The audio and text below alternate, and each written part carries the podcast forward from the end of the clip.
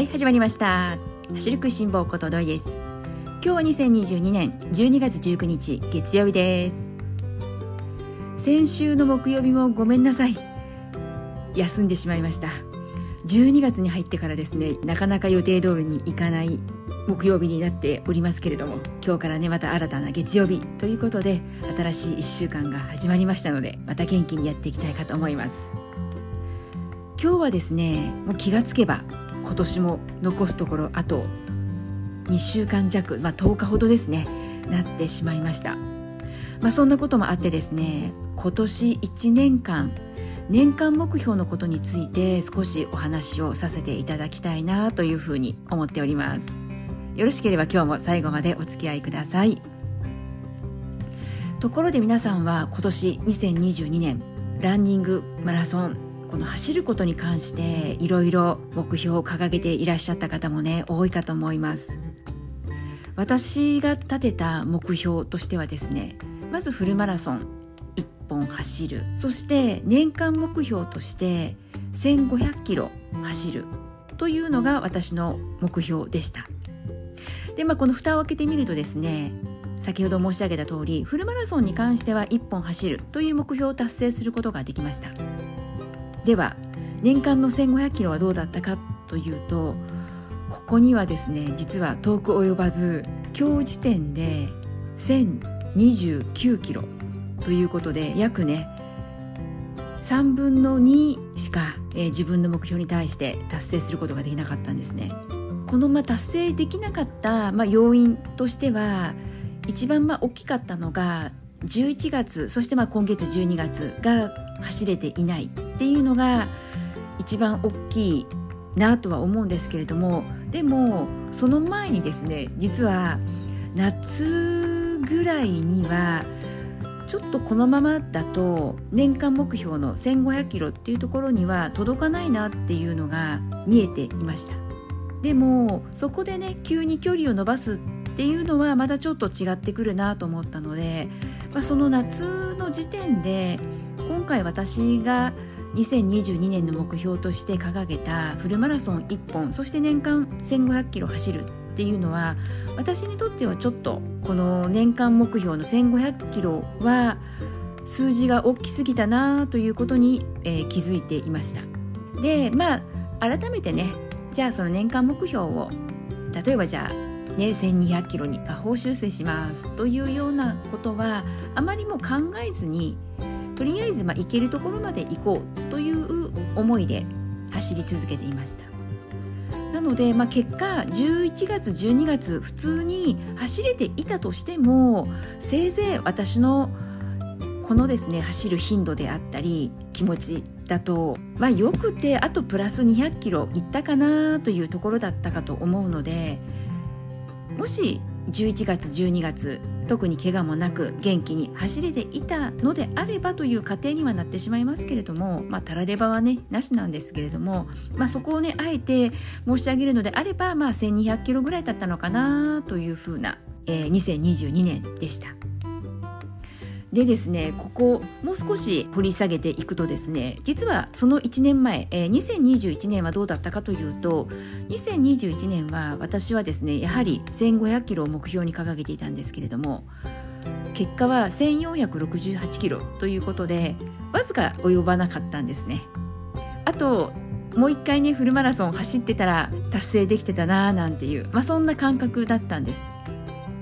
そしてもう少し細かく見ていくと私あのナイキのアプリを使っているのでナイキのアプリだとこの年間のね自分の、まあ、どれだけ走ったのかっていうのが細かく数字として現れてくるので、まあ、そこをね見てみると1週間にこう走ったこの平均回数っていうのがね分かるんですけれどもそこを見るとですねもう触りき然でして2021年は私は1週間に平均3.7回走ったことになっているんです。そして今年2022年はどうだったかというと2.6回。つまり2021年は1週間通してだいたい34日走れていた、まあ、それに対して2022年は、まあ、2.6回ということなのでだいたい1週間23日走ったよね。ということでした。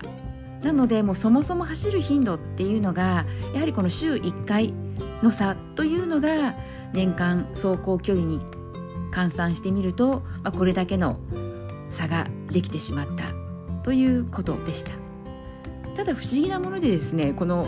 じゃあこう足らなかったからといって反省というかああしとけばよかったこうしとけばよかったという気持ちは実はなくこれ本当不思議なんですけれども結構自分の中では満足度が高くてですね計画的に進めればよかった。1回に走る距離をねもう少し距離を伸ばすとよかった、えー、もっとねロングを入れていけばよかっただとか。そういうねなんだろうこう反省点みたいなことがあまり実は考えることなくもちろんこの目標タイムであったりだとか何かこううんもう少しねこの目標の中身っていうところをただね漠然と今距離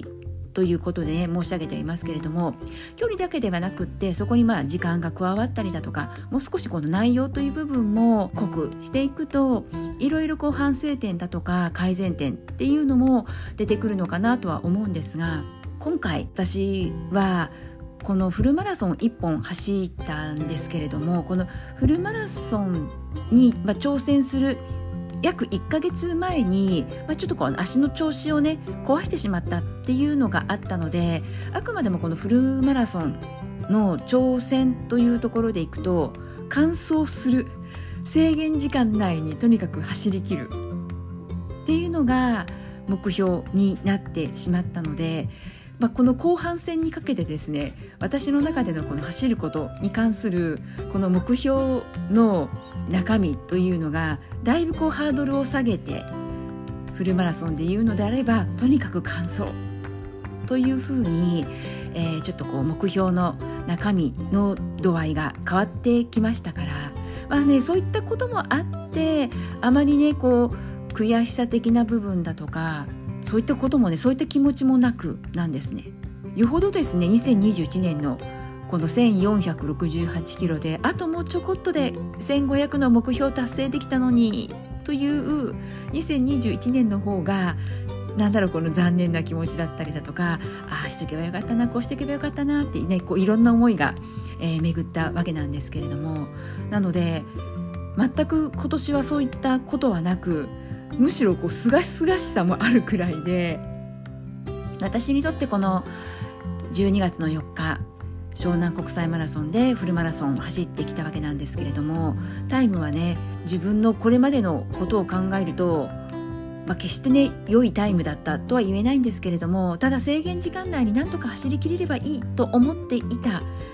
というねところでいくともう万々歳な結果だったので。なのでそこがもしかするとこの今すごくこう満足しての年間、まあ、約1,000キロ。そしてまあフルマラソン1回走ることができた。という気持ちにつながっているのかなというふうに思っています。皆さんのこの2022年の目標はいかがでしょうか？まだね今年も残すところね2週間弱、まあ、約10日残っているのでまだまだこれからフルマラソン走る予定があるよというねランナーの方もお見えかと思いますしまだまだ後半戦もう少ししたらね、えー、年末年始のお休みもやってくるのでまだ年末にかけて走り納めでロング走するよとかね皆さんいろいろな計画があるかと思います。なのでまずはねそこに向かって最後まで走り続けていただければなというふうに思います。私が今日このタイミングで話をさせていただいたのも今の自分の足の状態からいくとさほど距離は伸びない。場合によっては年内ちょっとこう走ることはこう無理してね走るというのはもうやめておこうかなというふうに思っていて今まだちょっとこう足にですね違和感が残っているので走っても多分これは痛みに変わるかなというそんなま感覚が未だ残っているんですねなので、まあ、ここではとりあえずまあ無理せずに行こうかななんていうふうに思っていてまあそんなね、えー、思いの中からまあこれ以上距離は伸びないかなというところでちょっとね自分の今年のねこの目標に関してまあ、総括してみようかなというふうにまあ思ったわけなんです。なのでですね、まあ、この年始の当初の予定で考えてみるとですね今回のこのフルマラソン走るというのはその先にウルトラマラソンというのを見据えていたわけなんですけれどもそこはですねもう全くこの約1年過ごしてみると気持ちがですねガラリと変わっていてもうウルトラ挑戦というのがですねもう春が彼方に遠のいてしまってこの100キロのこのウルトラへの挑戦というのが今はちょっとこう現実的には考えられなくなってきていて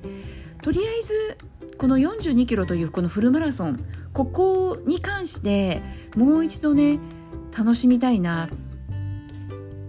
初めてこのフルマラソンというのに挑戦してからしばらくこのフルマラソンを楽しむという時期が私にとってはこう長く続いていたのでなんで今どちらかというとその気持ちに近くてですねこのフルマラソンをまだまだ楽しみたいな特に湘南国際マラソン走った時は完走が目標だったので久しぶりに目標タイムっていうのをこう強く意識することなく